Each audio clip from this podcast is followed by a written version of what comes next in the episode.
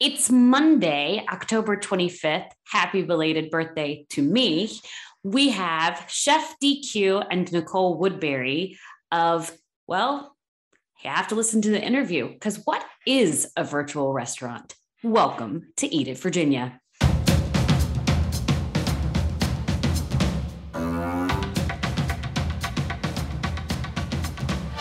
Hello and welcome to Eat It Virginia, voted Richmond's second best podcast for three years in a row. My name is Scott Wise, and I am joined by my friend, my friend Roby Martin. Roby, did I miss your birthday? Yes. but, but you want to know what? That's okay. Because Oh, no. next year we're going to be voted number one and you're going to stop saying that we're the second best. Happy birthday, Roby! Oh, thanks. Oh, How thanks. exciting! I guess, I guess, I'm sorry I missed the actual day. Yeah, it was yesterday. Okay, well, happy birthday. Did you get what you asked for? Uh, yes, actually. So you know what? That's probably the best thing about birthday. This birthday is I got exactly what I wanted. That is a beautiful thing. I'm happy for Peace it. and quiet. You look a year- you look a year younger to me. How's that possible? I'm Benjamin Button. I love it. I love it. This interview we have coming up with Chef DQ and Nicole kind of blew my mind a little bit. I, I, have we? It's been a week since we've spoken to them. Have Have you fully grasped what they were explaining to us? No, but I did hear that there is fried chicken, and I feel like that's everything I need to know. Awesome. So this could be a, a new trend. Well, it is a new trend, and it could be a very new trend in Richmond restaurants when Chef DQ and Nicole explain to us what they're doing now in town, why they're here, all the good things. All the good things. Speaking of in town, Scott, I got something to ask you. Lay it on me. It's homecoming week, and you Oh, have a you have a homecomer, right? is that what they're called? Uh, I've, I've never heard that before, but I mean, Someone that goes to homecoming, an attendee. maybe we're starting a new trend as well. Yes, my daughter, who is now a freshman in high school, will be attending her first homecoming dance. Well, at this point, when you're listening to this, she will have had attended it. Have had? Yes. She will have been there, done that. Oh, the angst, oh, the agita. Oh, so many, so many A words.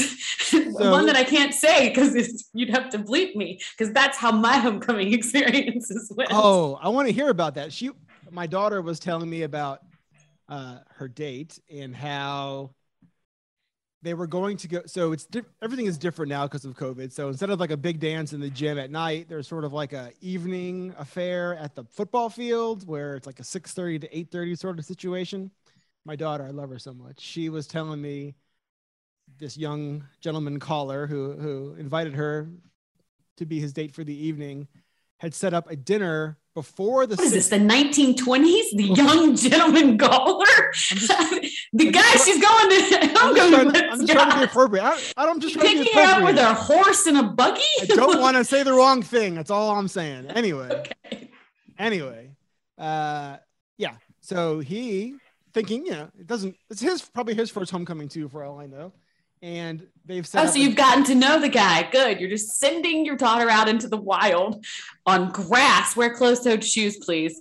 Um, just to hang with a dude that you don't know. Hey, I, even though I have a mug that says Father of the Year, it doesn't mean I actually am the Father of the Year. Okay. I, I'm gonna I, this. I'm gonna have to talk to Sadie. That's all there is to it. moving right along, uh, he set up a dinner beforehand, which is lovely, but it was at um, Maggiano's at 4:30 p.m. And my daughter was like, "No, we are not going to have a heavy Italian meal two hours before this event. Like, we can get some pizza afterwards." Is basically Ten me. high fives to your daughter. Ten thousand. You you have you have taught her well, Roby. Not only about eating, but to speak her mind when it is time to speak your mind. Hey, a 4:30 dinner at Maggiano's is. I mean, she'll be at least 70 years younger than everybody that's there. at least. That is not romantic at all. And then she has to go stomp around in grass. Hey, I'm okay with not being romantic. That's totally fine with me. well, this is not your date. So Uh. guess what? You don't get to choose. So I'm with her. I think I think afterwards is a great idea. Can you share for me your best and or most nightmarish homecoming dinner experience? So I grew up in a very small town. There wasn't a lot of places to eat dinner. so, you, so, you, so you can guess how fun that was. But we did, we came to Richmond. This is this is what we did. We drove an hour to go to dinner and then drove back to go to said dances. I, don't know. Homecoming was weird for me. Like you like you were on the homecoming court, so then you had like to wear these massive smelly mums on your chest. Um I took uh, I, don't, I don't even want to talk about it. Um, I do know this, and if your daughter's date is listening, do not emphasize your questions or answers with food on your fork. Do not emphasize your que- oh, because it flies across the room. because nobody wants a waving fork in their face with food on it, like that. Like, and I, I mean, this, and, and and actually, you should tell your daughter not to do that either. It is not. um it is not specific to any gender. Just don't wave around food on your fork. Good tip. Good tip. I like that. I will I will share I will share that pearl of wisdom. Yep, manners, please. Manners. You want to get into that interview with Chef DQ and figure out what what's going on with their new business venture? Businesses. Businesses. Yes. So busy. Here's Chef DQ and his wife Nicole talking about all the things.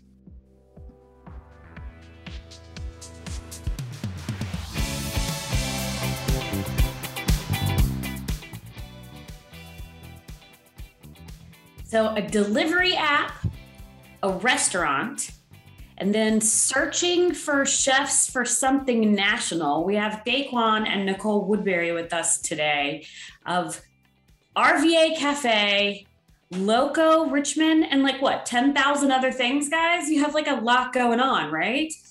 Yes, yes, yeah, we do. Yep, we got a lot going on. Um, we are all things of getting food delivered. I think that's our forte, that's our lane, and we're sticking to it. Um, so essentially, we have RVA Cafe, which is a breakfast and brunch restaurant on Broad Street. Been doing pretty well for the past three years that we ran it. Um, and I think we ran it more or less as a quote unquote virtual restaurant. I mean, some people know what that is, some people don't, um, but that's what we ran it as even before COVID. So um, essentially, uh, it let us kind of in a position to open Loco, which is a local delivery service, because we saw that most of our revenue from RVA Cafe came from a delivery app. So then we were kind of in a pickle because most of the, the national delivery apps, um, what they do is they charge you a high commission. And restaurants already work on low uh, margins, so it was kind of hard.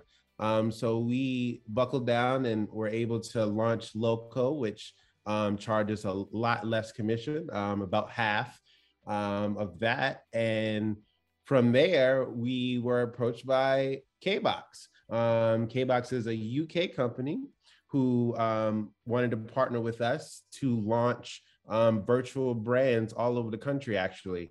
And uh, when the CEO approached me, it's kind of funny because I was like, are you sure you mean me? Like, uh, is it is it me who you're asking? I don't know if you think, know if you think it's another person that may have my same name or look like me, but I don't know. So she actually wanted me to um, start right here in Richmond, Virginia. So we're scheduled to launch about 50 different virtual restaurants by January, and then we're taking it all over the country. What does all that mean? I mean, translate that for me. You're going to launch 50 different restaurants and taking them all across the country from Richmond. So, what is exactly is a virtual restaurant? Let's start with that. Like, that's probably something that maybe needs to be defined. Yeah, right. Um, I have the conversation a hundred times, and I'll be honest with you. Um, even I talk to restaurants for like an hour, and they still like, "What? What are you talking about?" Um, so a virtual restaurant is essentially a restaurant within a restaurant, right? So it thrives and uh, operates solely off of delivery platforms. So say you come to RVA Cafe and we have our first um, hero brand is going to be Absurd Bird. So it's going to be uh, just big, audacious chicken sandwiches with coleslaw and onion rings all over them. But when you come into RVA Cafe, you are coming for breakfast and brunch. Um, and so essentially, we're going to be selling Absurd Bird from RVA Cafe through the delivery apps. So if you go on any of the delivery apps, such as Loco, um, but it'd also be on Uber Eats and Grubhub and DoorDash, and you're like, hey, I want, you know, some fried chicken sandwiches. And you're scrolling down and you'll see Absurd Bird pop up. Well, you'll be able to order and that food will be made at RVA Cafe and it'll be delivered to you. And you may or may not know it's coming from RVA Cafe. So the big thing here is a lot of bigger uh, chains and a lot of bigger corporations are getting into this. Um, maybe people have heard of Hootie's Burger Bar.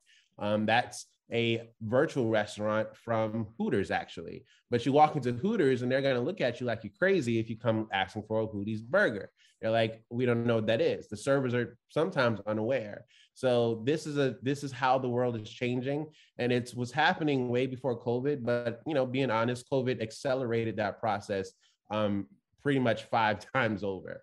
Um, so this was something that probably would have came in about five years, but now we're sitting here a year later, and it's blowing up all over the country. What is the difference between a virtual restaurant and a ghost kitchen?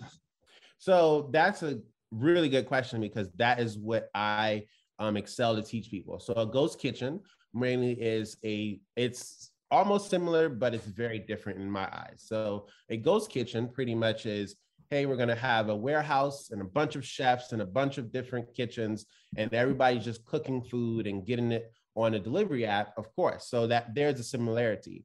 But a virtual restaurant is I don't want it to necessarily be a ghost where, you know, Roby, if you go and you go to uh, Mom Michelle's, which has great soul food, or um, Miss Helen over at Miss Girlies, um, and she's doing one of our uh, brands called Nonstop or Cookie Normus, and you're like, well, I love these cookies, but I don't know where they're coming from. I want people to actually know where they're coming from. I want people to be connected to the community because I'm trying to help the smaller uh, restaurant community kind of have another source of income and another source of revenue.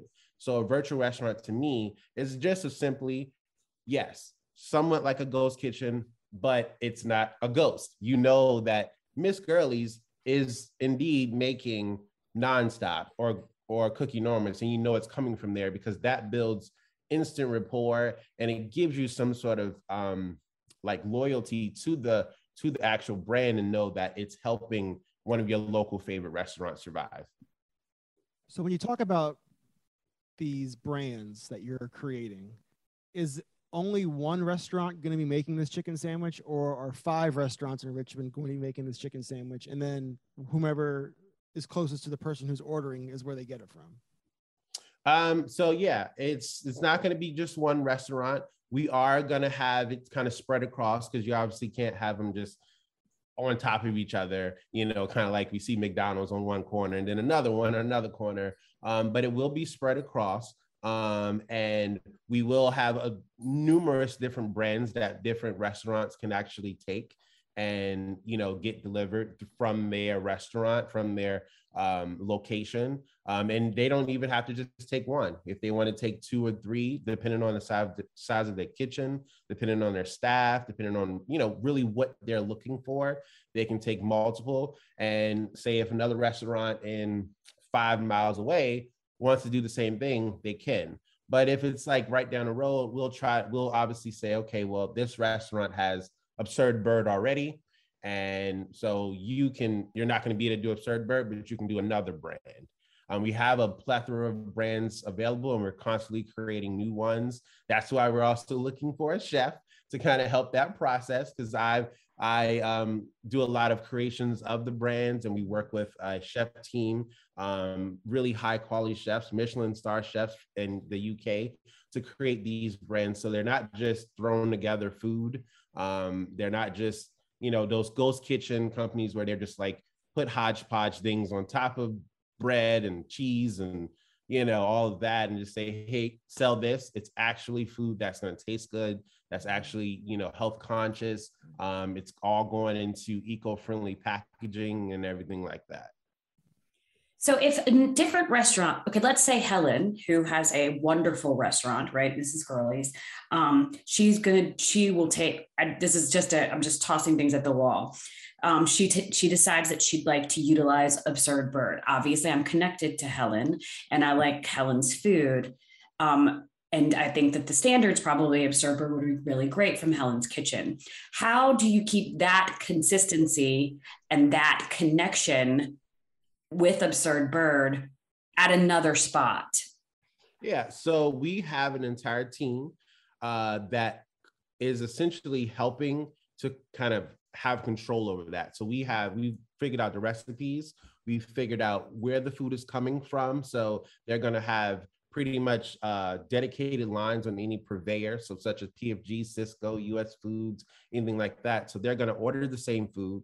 We have a team that goes and trains them and trains their staff to make it to our recipe specs, um, all the same. And then we have a team that always is there 24 hours a day to um, support and help them uh, continue on that process. So think of it like a franchise kind of thing, but not, you know, it's just this virtual thing that now we're giving a little bit of power to the smaller restaurants, to the local restaurants. Um, and it's, and it's really that it's kind of like we're now essentially through the whole internet or virtual space, we're able to kind of leverage the same kind of brand consistency that McDonald's or Burger King has, but now we're able to give that to the smaller uh, local restaurants, and they're actually able to, you know, help them survive again and help them, you know, pay for staff. We're all shorthanded, you know, we're all just kind of going. We came out of COVID, everybody's struggling.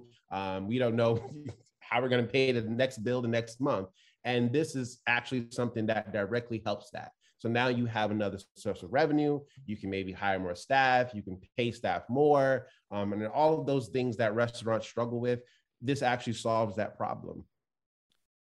Nicole, let's talk for a second. I knew that was coming. Because, because Same. because Chef Thanks, DQ has been talking for 10 minutes straight now, trying to pitch this idea to us. What do you Our background. Tell me about their background. Let's get Nicole's background, Scott. So Nicole's background actually is medical. Um, I did get a business degree and I was bored with it and switched over to becoming an EMT and a cardiology medical assistant. Um, and then Daquan just kept probing um, to join the team full time at the restaurant and join on to his business ventures. But um, what really you know, when we look at business partnership, you know, aside the fact that we're married, the great m- meld here, I think, was we started working together in a breakfast restaurant. Um, IHOP is where we met and we worked together. And then we opened up, you know, catering and then went to a breakfast restaurant of our own. And so when you say background, really our background in all of this is really knowing how to navigate um, our business relationship and then I don't want to say sell that, but present that to the world to then move forward in anything that we put our hands on. Um, so we really have taken time in the three years to build Darvé Cafe and how that functionality runs. And it's so funny because Miss Helen on Monday, we had a tasting at her restaurant and she said, how do you guys keep it all together? We don't. we don't, um, but we make it look as good as it as it can be. Um, but our background is just really working together and knowing what we want, and we present honest, good business. That's what we work very hard to maintain.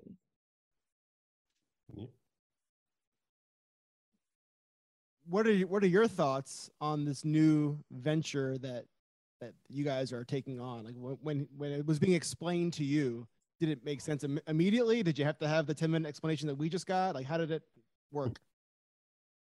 Oh, he is so lengthy. You don't have Well, to hide it. You you spoke already. No, So because No, no, no, no, no, no, no. I'm not saying. I'm not exactly. I understand. exactly. That's It's what I'm saying. So you have to go and link. no, That's you're fine. You're- No, I no, get no. on him.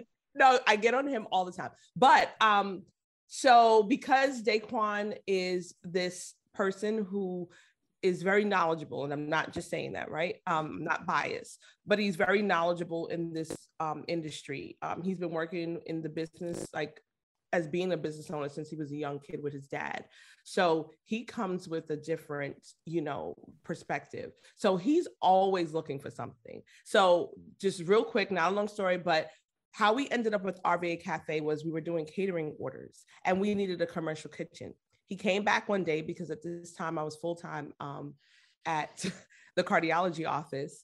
And I said, okay, you know, how was your day? We, we do our decompression moments. And he's like, so what do you think if we bought a restaurant?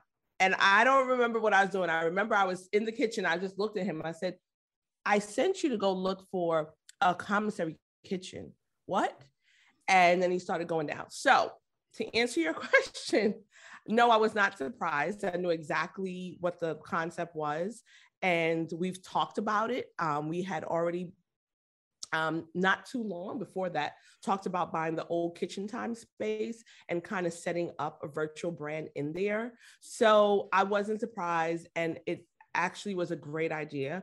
And I will tell you that going to England um, a month ago really brought the concept forward. Like I came back hitting the ground running and just being in so strong and seeing it actually um, work, you mm-hmm. know, out there. And that the fact that we made it here and then we tasted it out there and it was the same, you know? And so that that brought great excitement.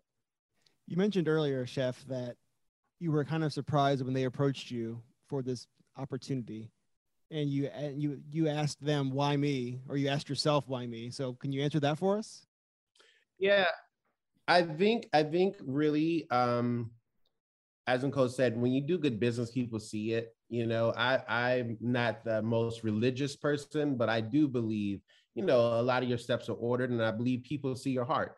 Um, and honestly, I'll be honest. So I before um 2020, I know like now it's like a it's like a historical moment that we're all gonna uh, reference, like before COVID or after COVID, right?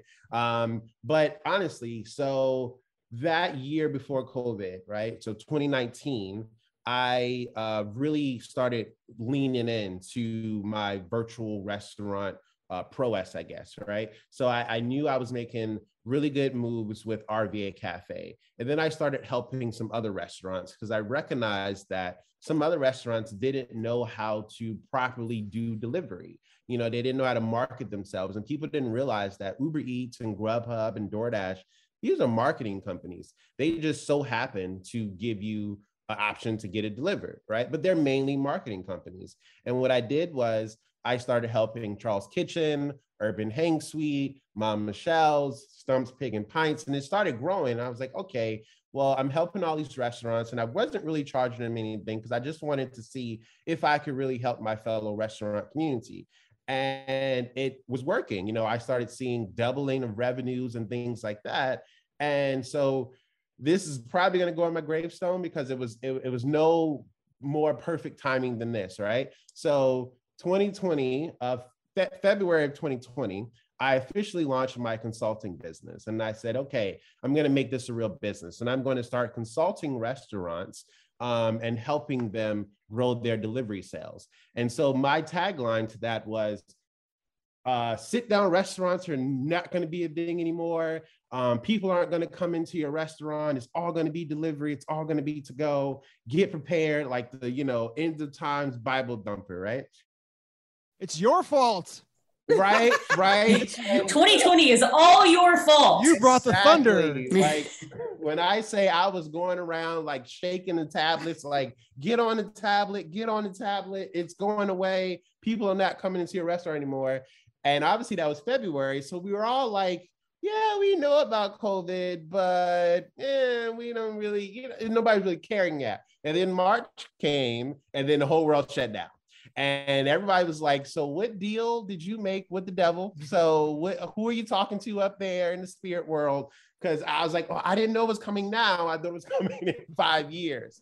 Um, and so we immediately went into I. What I did was I um, canceled all of my um, uh, like charges that I was charging people for consulting, and I just did it for that entire year for free because I saw, I mean, even in my shopping center, I saw restaurants start closing one by one. I saw that it was completely decimating our community, and I love Richmond. You know, Richmond is like the food capital, right? Like we have so much good food, and I started seeing, you know ones that we've gone on dates at and it's like you go there and the doors are closed and it was so heart-wrenching. So i was like look i know how to do delivery at least you know? So let me help you. And that was my goal to help as many people as possible and i charged zero dollars for the entire year and i still don't you know? So pretty much what i've done is help multiple restaurants survive covid and get on delivery and start making money that way.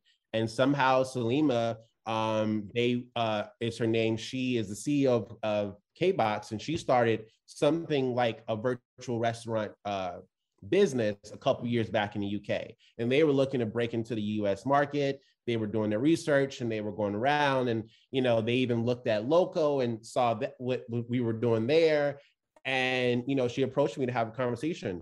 And when she saw that what I was doing, and it wasn't about you know making any money, it wasn't about you know, fielding some investors. It was really about helping the community. She loved that, and she wanted to, you know, help me kind of achieve a goal, and and we created a partnership from there. I was more or less um, surprised because you know I am Richmond. You know, I wasn't born here, but I was raised here. This is my home. You know, I went to the Marine Corps straight out of college. I'm straight out of high school. I went to Virginia Tech for college, and then I was like, I don't want to do that. So then I went to Stratford and I got my culinary degree right at Stratford, right on in Short Pump. Mm-hmm. And so, you know, when she's like, she has a team of of uh, different chefs who work with Gordon Ramsay, and they have Michelin stars. I was like, you sure it's me? Like, I just went to Stratford down the road, you know, like I don't know. I didn't. I haven't done a big, you know, uh, chef stint in Dubai and all of that craziness, right? So um, that's more or less what I was surprised at because also I'm pretty young in my entrepreneur career, you know. So you know, to, to, to me, I was like, I, it seems like a, a big jump, but you know, she believed in me, and you know, we're making this happen. I love it. What is it like going to culinary school at Stratford? I've always wondered. That building is big. If there's a lot of people there, I realize this is probably not a question for.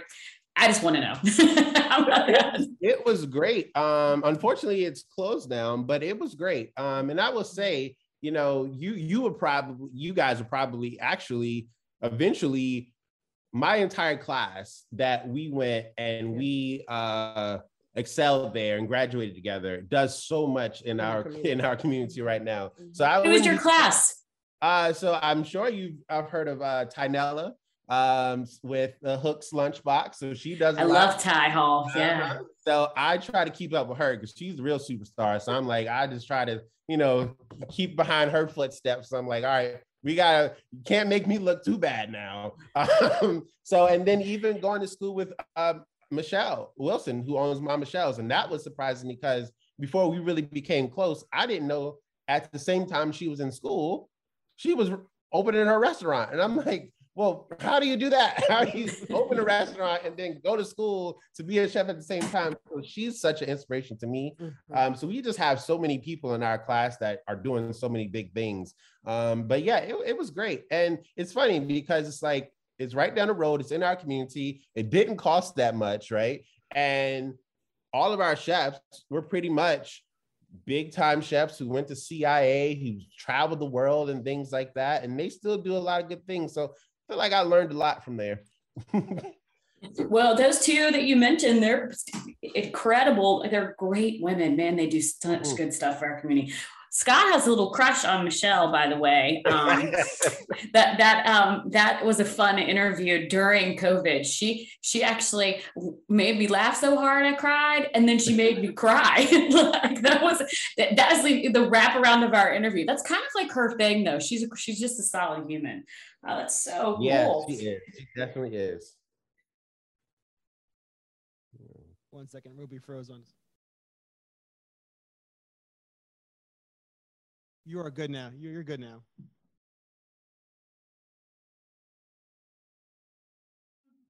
So I saw you guys at Crafted Yeah. Mhm. two, three weeks ago, something like Yeah. that. And I'm incredibly impressed with how you all, as busy as you are, where this a question is coming, support the local restaurant scene. So when Yeah. I saw you at Crafted, one of you had a martini, the other one had a drink. I won't say which one or how it worked. And one of you, not the one that explained the virtual kitchen to us, was maining the delivery app. Tell me about that. Oh, Yeah. do you mean this Yeah. right here? That. Yeah, yes, that's what we do all the time. So, This is the real boss of that. I don't know how I survive without her. so daily, I, you know, I our prayers are to get through each day. The questions are: Did anybody die? Is everyone fed? Can we account for all heads? Right? Can can we say everybody's present? So that night that you saw us, um, we hadn't been able to decompress. So what we try to do is go. and We love crafted. Um, we try to go to different, like you said, different restaurants. Either order out, bring it home, or seat have a seat there. And we theorize. We meet up. We decompress. We talk about what's the next step. We work. Um, everyone talks about. We were at our third, our grandson's third birthday party on Saturday, and one of the uh, people came up, one of the family members, and she's like, "Oh, there you are working again." I'm like, I, I don't know what to do, but um, I try to build that into our um, every day, if at all possible, that we at least have meals together, um, even if it's on the go, and still maintain our work ethic and our workflow. And we do it every day, seven days a week, um, 8 a.m. to 10 p.m. And then it's still going, but it's a little different after those hours, right? Our phones are not ringing as much. But yeah, we dispatch while we try to live our life. And we don't. are you wanna- doing it right now, by the way, as we're interviewing you? Are you that's just why- touching That's we're doing. That's why We're I look away. but we're on. We're always on dispatch. You know, we have orders going out, and that's that's the cool thing about it is that you know we put in a lot of the work that maybe uh, you would have to get you know a lot of funding to do and a lot of things, and that's actually really the story of even RVA Cafe. The owners they wanted the the previous owners they you know were looking to, for somebody to buy it, and they wanted to retire and go to Florida. And we were like, well, we don't have the money, but we have the work ethic and we're just going to put in the work. And that's, you know, they allowed us to do that. And, you know, we worked that, that payment off. I mean, now we're just doing that with Loco. We, sometimes we sign up a restaurant and we're like, hey, don't say anything if you see us coming to actually be your driver as well. I know I'm the CEO and we are bosses and things like that, but we have to get it done. And, you know, the thing about that is Loco saves so much money for the restaurant industry. You know, it's millions of dollars that goes through delivery, um, the delivery industry, and it's just being sucked out of our community. So the fact if we can just even capture a little bit of that and say, hey, let's keep it in our community so that the restaurants aren't paying this Silicon Valley, you know, big billion dollar industry and all of those monies, the 30% of our revenue is just going away. You know, let's keep it circling within our own community. Mhm. You mentioned Loco a couple times, uh, but I don't think we've actually addressed what exactly Loco is. So for the listener, can you explain what when Loco was born, what it is, and what it's doing right now? I can handle that. So, um, Loco came about. Um, we started it December 2020. Um, we had obviously been putting it in the works from August, but it launched with RVA Cafe and Charles Kitchen uh, December 2020. Um, and it was based on supporting the local business owner and not just restaurants because we have olive oil tap room on there. We have um, hillcrest farms on there. We have river, river city market. Um, we have Fort we have so many up over 30 something um, businesses on there. And it's important to provide this service in local central virginia because when you go on these the three the b the big three aggregators right uber eats doordash grubhub you're lost. You know you're you don't you you see so many mcdonald's so many you know so many other uh, restaurants and you have to search you have to type in the the name to find it right? And they have it whereby if you have certain um, analytics, like your numbers when your sales are high, you have great packaging, you have great um, timing for when the, the food is ready when it's dry. So many reasons why you start showing up at the top as you pop, as your app opens, right? But we don't have that. Everyone gets the same. We promote on our local um, group the same for each business. We try to get, you know, the restaurant owners to engage as well and promote it because the, the more connection you have, the more that it's understood that this is for our local businesses to thrive, to maintain, to stay alive. Mm-hmm. you know to see the next year and the next year. And that's where our goal was because we were that that small business. And Daquan spent a lot of times working on those apps learning their because everybody has different dynamics. It's like facebook versus instagram right? And i don't get into social media but you know how all the stuff changes how you can get in there right? Well he spent all these times on how to really get in touch with these three apps and it just was only right we had our own drivers at the time we had at least 10 that were consistently rotating through delivering for us solely and it was like why can't we give this to other people um, so even like right now, we've even turned this twist for loco differently. Right now, I'm managing orders for Urban Hang Suite, right? So we're doing those big three deliveries for them right now. We've engaged and do that for them too, as well as Miss Girlies and and when mom when Michelle mom Michelle's open back up, we'll be doing that. And we do it um, for case and funnel cakes and Sharolina's. So we're providing that service onto the other um, businesses because when you have more control, meaning more control on where catchment you want to deliver to, how much money you want to be receiving in, we have some restaurants on here that we've we've created contracts with for DoorDash that pay little as little as eight percent commission, right? Where if you go and open a restaurant, it's going to be thirty. So we've created that relationship. Daquan, we sit down with the account managers and we do the best that we can. So loco is not just, you know, just running on our um, engine of you know our delivery app but we're also just trying to also help them maintain even on the other ones so we mm-hmm. built those relationships to keep those numbers down for them because those those three big aggregators aren't going anywhere you know so so you guys are the negotiator in some cases. You guys say hey you're treating this restaurant incredibly poorly. How do you mm-hmm. expect with their margins of 10% for us to for them to pay you a margin of 30% on their delivery mm-hmm. food? You go in and say i'm not going to do that they can either mm-hmm. use our app solely and we'll deliver it and you just won't have their business or you can we can partner and you can charge them less yeah. Yep. And that's exactly what we do. That's the best summary that you could possibly give for it. Cause, you know, a lot of restaurants don't know that you can decide to um, do self delivery. You can opt in and say, you're going to quote unquote do self delivery for these apps. These apps are, again, marketing companies, right? So they are, they just want to market. They really don't want to deliver. So if you go in and say, you go to, so for instance, Uber Eats, they charge you 30%. If you say, hey, I'm going to do, I have my own delivery drivers and I'm going to do self delivery. That percentage can go almost down to 10%. Mm-hmm. Um, but the wow, that's a lot. Sorry. Yeah, it's a lot.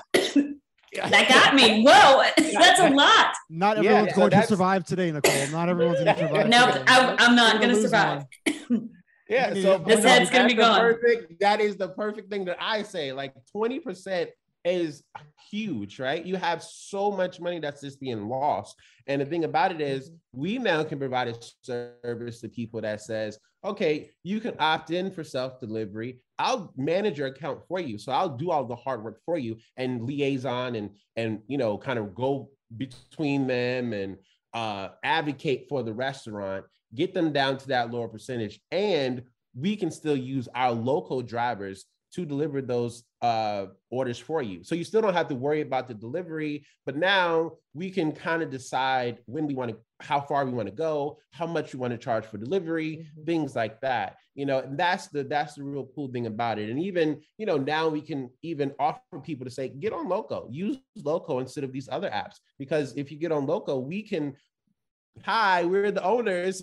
We can do all kinds of things with it. You know, it's not someone who is separated from the community. We're right here in the community. So if there's things going on in the community, if a restaurant, you know, has any issues and we can say, hey, we get on, we start promoting them and say, can we please? I go into RVA Dine um, Facebook group that's really, really good for helping local restaurants. And I'll say, hey, I'm going to subsidize free delivery for the next two weeks for this restaurant to help them you know get back on their feet or to help them gain a little bit more traction we can do that and so and even on stuff on things like when we get into the community we just did a fishing trip with um, Lachelle, who owns a few good roots. She has a nonprofit that takes, you know, men who are struggling with certain things in life, getting out of the hospital. We were able to fund um, a fishing trip and take them, you know, all paid from Loco. And now we're going to actually have our delivery drivers deliver, you know, now we're coming into the Thanksgiving season. Some people, yes, a lot of people want to give free food and turkeys and different things like that, but they may not know where to go to get it, or they may not have the transportation to get it. Well, now we can help that process. Now we can help her and say, we're going to provide our delivery drivers for free to come and get your food and deliver it to those that you know are in need. And so that's the power that i think you know us as a community having the local restaurants we are in control of it. We have it and we get to benefit from the money that's being made from it. It was mentioned earlier that your business sense came from your dad when you were a, a young man. Can you talk about your father and, and what you learned from him what you guys did together? Uh, yeah, yeah. Uh, so Maurice is a very interesting character. So pretty much he had me reading uh, P&Ls before I knew how to do multiplication. So um, nevertheless, I was able to really get into the business world. He owns, as still does, a cleaning service. So um, if you've ever gone to any of the um, car dealerships down Midlothian or the car dealerships on Broad Street, and you bought a car probably between the the uh, time of what 2000 and 2010, you probably saw me pushing a vacuum. um, so he's he was really a pillar in my life. Um, for me, uh, my my mom my mom passed away at a really young age. Um, so pretty much for a lot of my life, it was just me and him um, until my stepmother came around. But he was very, very instrumental. He helped me uh, tremendously. I know I wouldn't be here without him. Um, I, I would say I always tell him that he had it easy as a dad because I was a really good kid. You know, I, I got like straight A's in school. I skipped the 10th grade. I was in the IB program.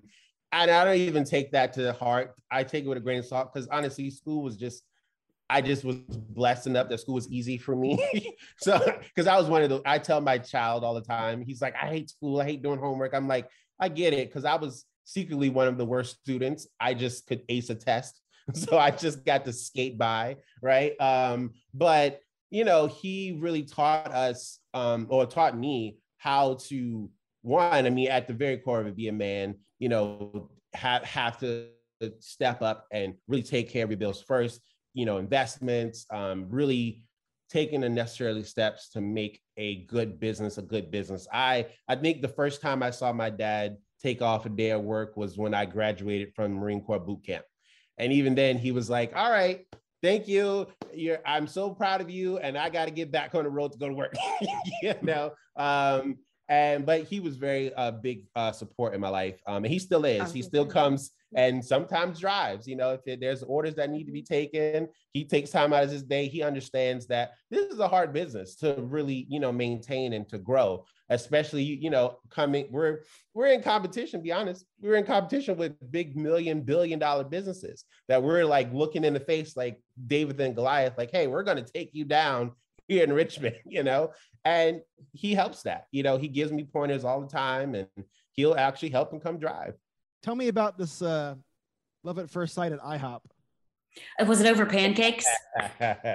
no, actually. and I'm going to tell a story because Nicole always tells it wrong. She tries to keep out the the other details that she doesn't like, right? But without embarrassing her too much, I was just sitting in IHOP with my uncle, and she was off, and I think she was coming to pick up her check.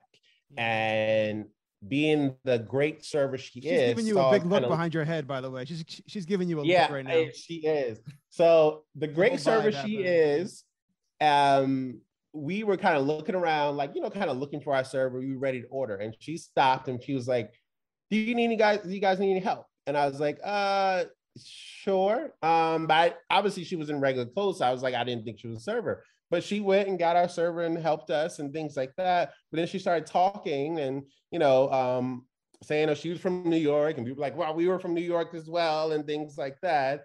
And she invited us out right down the street to beach to Beach House. actually right there. They have amazing fries. I love their fries. Um, and we- signal. right, right. Um, and she invited us to Beach House, and um, we went out and we connected there. Now, the little funny thing here is I'm not going to put exact ages out there, but I had to lie about my age at the time. I was 23, Nicole was not 23.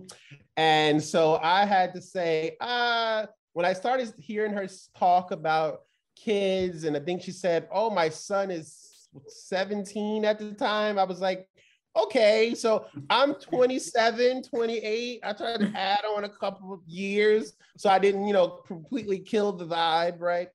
And um, that wasn't enough of a lie, I don't think, because it really wasn't still there. But um, later on that night, now I'm not I'm not the cool guy. I don't I don't lie to females. I, I don't have a lot of swagger. I'm a nerd. You know, I sit here and watch Harry Potter and play World of Warcraft. Like, so I don't have a lot of uh cool lines to do. But anyway, um later that night, um, I was like, hey, I apologize. I lied. I'm only 23. And she was like, I don't believe you. I need to see your ID. So um, I actually cooked for her. So I invited her to the house and I made my first dish for her that actually we still sometimes make for our catering orders. Mhm. And um, yeah, and she was like, Well, I don't care. And I was like, Well, I don't care either. And we was like, We're gonna make this work. Um, and yeah, it's been uh, a, a love affair since since then, and I love it. I duly appreciate her. She, when I say she saved my entire life, she did. Um, I was in a, you know, not to really go into a somber tone, but I was in a really dark space. I, you know, had just come out of the Marine Corps. Um, I was actually injured, and um, you know, so I'm a, a disabled veteran. Uh, you really wouldn't know unless I told you. So I'm more than thankful, you know, that God spared life from that end um, and I'm still able to function because I have friends that can't, you know. And I spent a lot of time in the VA hospital uh, with a lot of older vets, um, and you know, she really um, refreshed my life. She really came and poured life back into me, and um, you know, really kind of started encouraging me to go and find what I love to do. So that's actually what led me to be a chef. Um, I asked her. I think we were on the way to the beach, and she's like, "What should I do?" Busch Garden. oh to Busch Gardens and i was like what should i do with my life and she's like do what you love and you know she supported me the whole entire way It's beautiful. It's I Oh, I think we love should- that. yeah yeah so that that was that was amazing now she's the real boss of the whole business i just sit here and look pretty you know um she does everything else I love that. Wow, that's so great. That's a, I love a story that says, "Hey, um, you need to think about your future when you're four. That's what it was when I was four. Hence why I went to the Marine Corps, and that was easy for me because I was like, oh, yeah, y'all didn't live with Maurice y'all whole life. This is, this is easy for me. Boot camp, I was like, oh, this is easy breezy. Y'all, I've been doing this my whole life. But no, he's really, you know, it's one thing I always tell like uh, young men around me, you know, because we obviously as as as young boys, you want to go and you want to have fun, you want to get the nice cars, the nice shoes, and you want to impress the girls. And you know, one big thing he always taught me was anytime you want to spend um, unnecessary money and you want to take a girl on a date or things like that, you always double it. And you say, okay, well, if the date costs $30 with this um, young lady, Well, now the date costs $60 because now you have to take that $30 that you just spent and put another $30 into your savings. And that's really what helped me. I it sounds really basic, but let me tell you, when, when you're turning 30 and you realize you've saved all this money and you put it into investments and things like that, and you're now now you're grown and you have a family, you have kids and you have mortgages and you know now adulthood isn't so fun. um, you know, it, it, really it makes a difference, um, and that's just a, a, big thing that I would lo- love to tell all kinds of you know young men and young young people in general. You know, take the time to really uh, figure out what you love first of all because i'm so blessed that i get to be a chef. That's why i still wear a chef jacket even though i don't get to be in the kitchen as much as i want to. But i love i love cooking. That's what i do for fun when i'm upset when i'm angry when i'm mad you know any kind of thing it just suits me but I, i've turned it into a business so it's just like I get to make money doing what I love. It's kind of like cheating the system, right? I, I, I love going to work. you know, just put me in front of a hot stove and let me just go to work. so great. So being that you guys are so connected to well 30 some food businesses in Richmond plus more, mm-hmm. um, what are we missing? Tell me where we should be eating. Tell me what we're missing. Like t- t- I, I need to know. And i know about miss girlies and i know about mama shells and i know about charles's kitchen. Holy moly i love charles's kitchen. Um, tell me tell me what i'm missing. Yeah, I, I mean, we're. It, I'll be honest with you. So it even taught us, and as much as we go out, we were like, you know, and then certain people started questioning us and saying, "Hey, can we join Loco?" And I was like, "Yeah." And then we go. Obviously, we have to try their food. You know, we can't have them on our platform. And it's almost like I started Loco just to feed myself because we do a lot of ordering. and then they're like, wait, why are you? Yes, this, don't worry about it. We're, we're ordering. just us. But, you know, I'll be honest with you. There's so many good options, but especially on our, I'll, I'll just start with just the very basics. River City Market, they have really great um, produce mm-hmm. that's coming from local farmers and fresh things there. And a lot of people don't realize that, that, you know, we have a lot of farms close to us, you know, a lot of local farms that a lot of people forgot that they're here and a lot of people you know ignored that they've struggled through covid as well and she's a pillar in the community right there in brooklyn park and you know you can go and get all kinds of things and i i thoroughly suggest people to go there and you know support her because that helps a small business you know nothing against kroger or Food Lion or walmart but they they they don't need all of our dollars you know she does you know and you know she has the same quality of food and, and quality of care um, another uh, kind of hidden gem that I would say is uh, Bonnie Ronnie Barbecue. They're right out on um, Mountain, Mountain Road, mm-hmm. and you know, there it's like in a little house, so you don't really know because it's like that little house right before you cross the train tracks. And it's but it's a business right across from the post office, and you would just pass it, you wouldn't even know. And when I say I love hush puppies, they had really good hush puppies, really good barbecue. Um, I would say they're one of the hidden gems that's like right there, right behind. People don't really know a lot about them, things like that. And even outside of the food, you know, I would say um, olive oil tap room. That's a really, really, when I say their olive oil is uh, amazing, like I still use it as a chef. I mean, it adds so much flavor to your different dishes and things like that. And granted, they're not a restaurant, and that's our thing. It's like we want to service whatever small business that needs delivery, right? So it doesn't necessarily have to be a restaurant. And they were our first ones to believe in us and say, let's, you know, put our products on. It's all fresh, you know, olive oil that people can get and do whatever they want with it. Um, and even across the street from a front porch um, cafe, Oh, pound yeah. cake. Pound cake so is great. Yeah. Yeah. But so you did you hear that? Yeah. Yeah. pound cake, Scott, pound cake.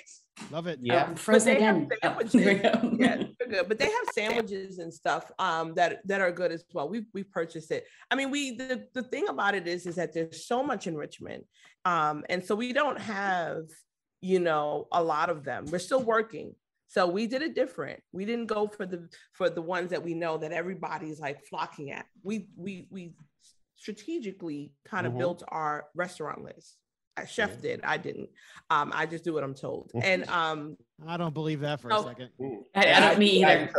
Exactly. Don't let her. Don't let her convince you otherwise. but you know, so we don't have. You know, I there's so much on there that even I still find um here in Mhm. Richmond different things. You know, now we're popping with these cafes and the coffee places, the espresso places, the baristas, and I'm loving that. You Yeah. know, um, if I can, Blanchard's, they see me every day. Um, Guncotton, I'm trying to get down there. We're trying to, so we're we're gonna eventually bridge off to these places, but there are some um uh restaurant owners that don't necessarily always want all of their food delivered. So that's the other piece that we've got to that we've had uh, come across and had to overcome too. So where's working happy hour tonight? Um, we're going to see our son away at school. So we're going to parent teachers after we leave here. And he wants lunch. So we're going to be in Waynesboro. If you Yeah. can join us up there. Trying to turn you for happy hour. Actually, actually, there's a restaurant up there. And I mean, if we could really get drivers all over, we go to this one place called The River. Mhm. We love that place. Yeah, That's great. where we So go ever- every time. if you're ever in Waynesboro, go try that. But you know, it, it- it- and again, even going back to your original question, I, I would also say we have food trucks on there, and that's the cool thing about it is that people don't realize that the next thing is these other apps they don't allow food trucks to get on the app. We do because we have such a um pinpoint care on things so we can we can keep up with hey food trucks here today and food trucks there tomorrow we can help with that. So we have Tynella's Hook's lunchbox on there. Um, and then we also, I think, have Mobile Yum Yum, which is like a really, really good um, Caribbean, Caribbean, yeah. food truck on there. So we're actually looking for food trucks as well, because sometimes, you know, maybe, especially going into this season where it's getting cold, sometimes the the business kind of slows up just a little bit, and the delivery can help with that.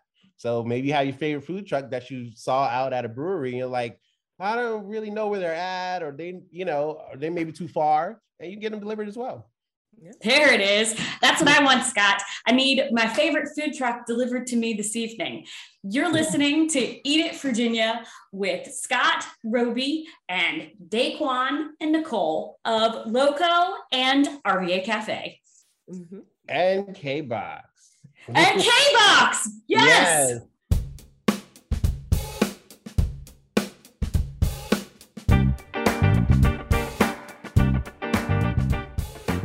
All right, now we've listened to the interview, Roby. Do you have a better understanding about about what they're doing in town? No. Come on, But it doesn't mean anything. It's I'm not the one doing it. I think the it's going to be great. the future of food and restaurants. Basically, you pick up your phone, you want to order an absurd bird. You know, you want to order a chicken sandwich. You type chicken sandwich in your phone. It says, "Look at this great chicken sandwich." You order it.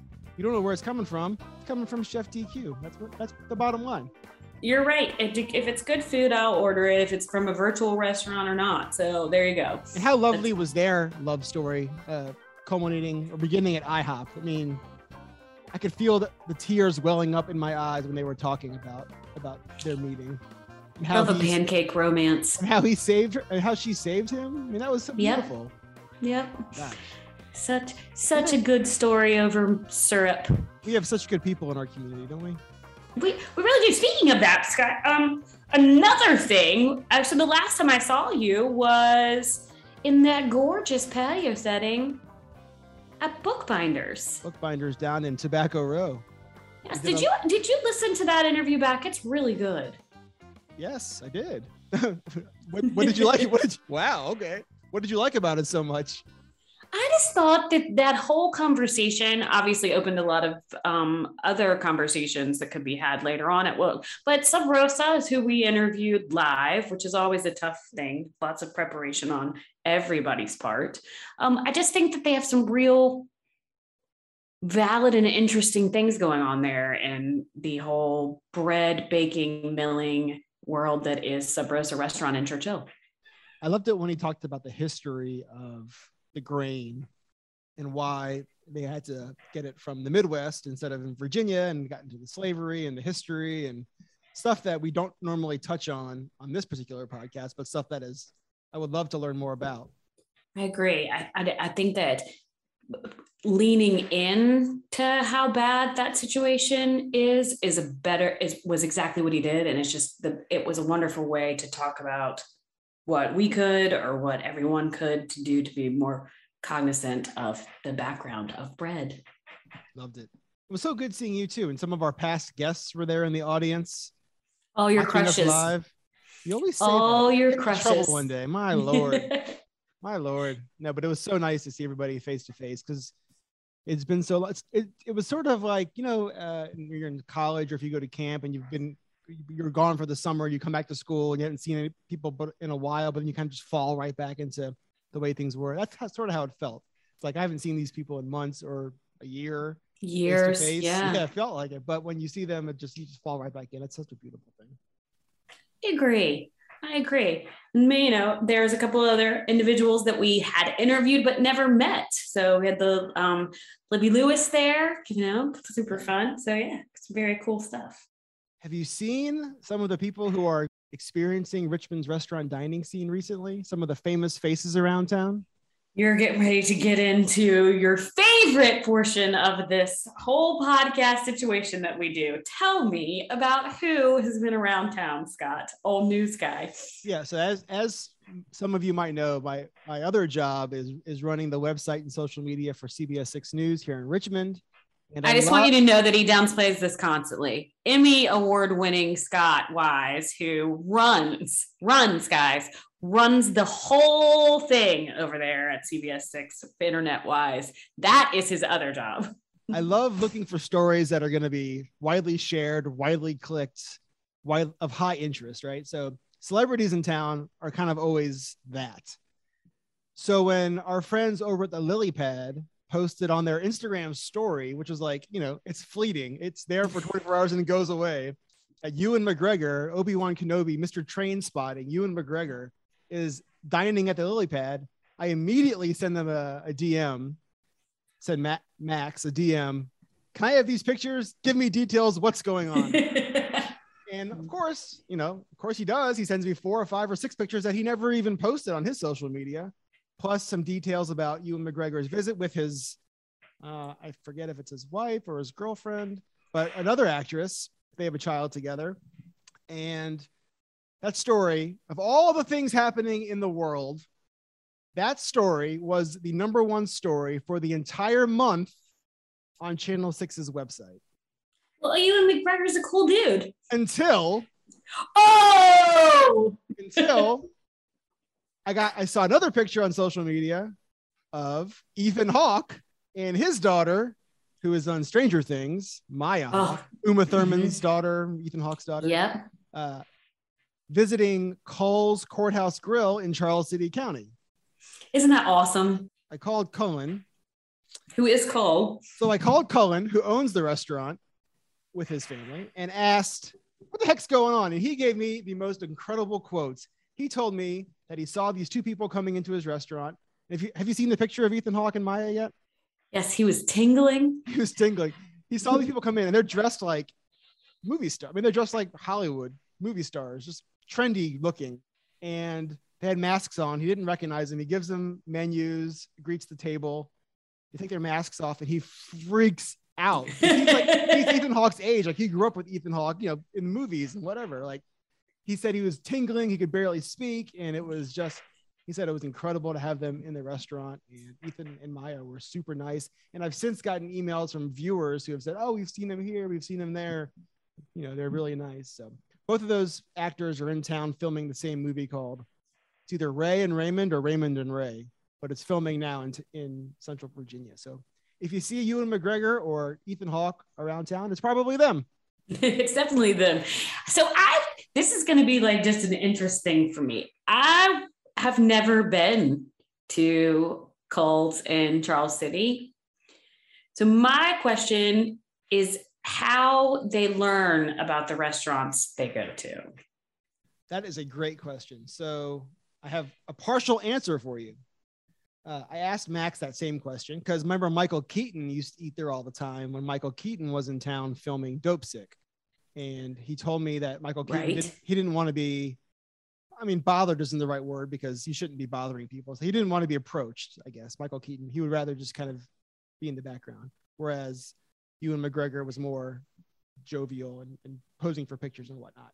Um, when he asked Ewan McGregor that same question, Ewan replied, "I just heard that this was the place to be." Maybe the Virginia, Interesting. maybe the Virginia Film Office told him about it. I don't know. When Cullen asked Ethan Hawke that question, or maybe he didn't. Maybe he just knew that they were filming around in Charles City. So it might have been just the, the closest, coolest place to be for Ethan and Mike, a, a place to go in and get a quick bite. Although Cullen told me they loaded their table up with food, so I don't know how quick that bite was.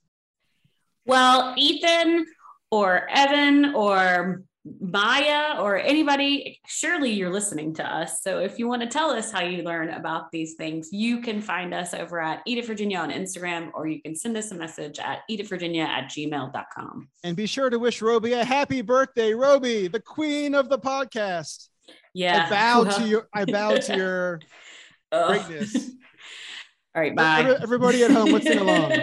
Happy No, no, no, no, no, no, no, no, that stops. That stops here. This episode of Eat It Virginia. Eat It Virginia?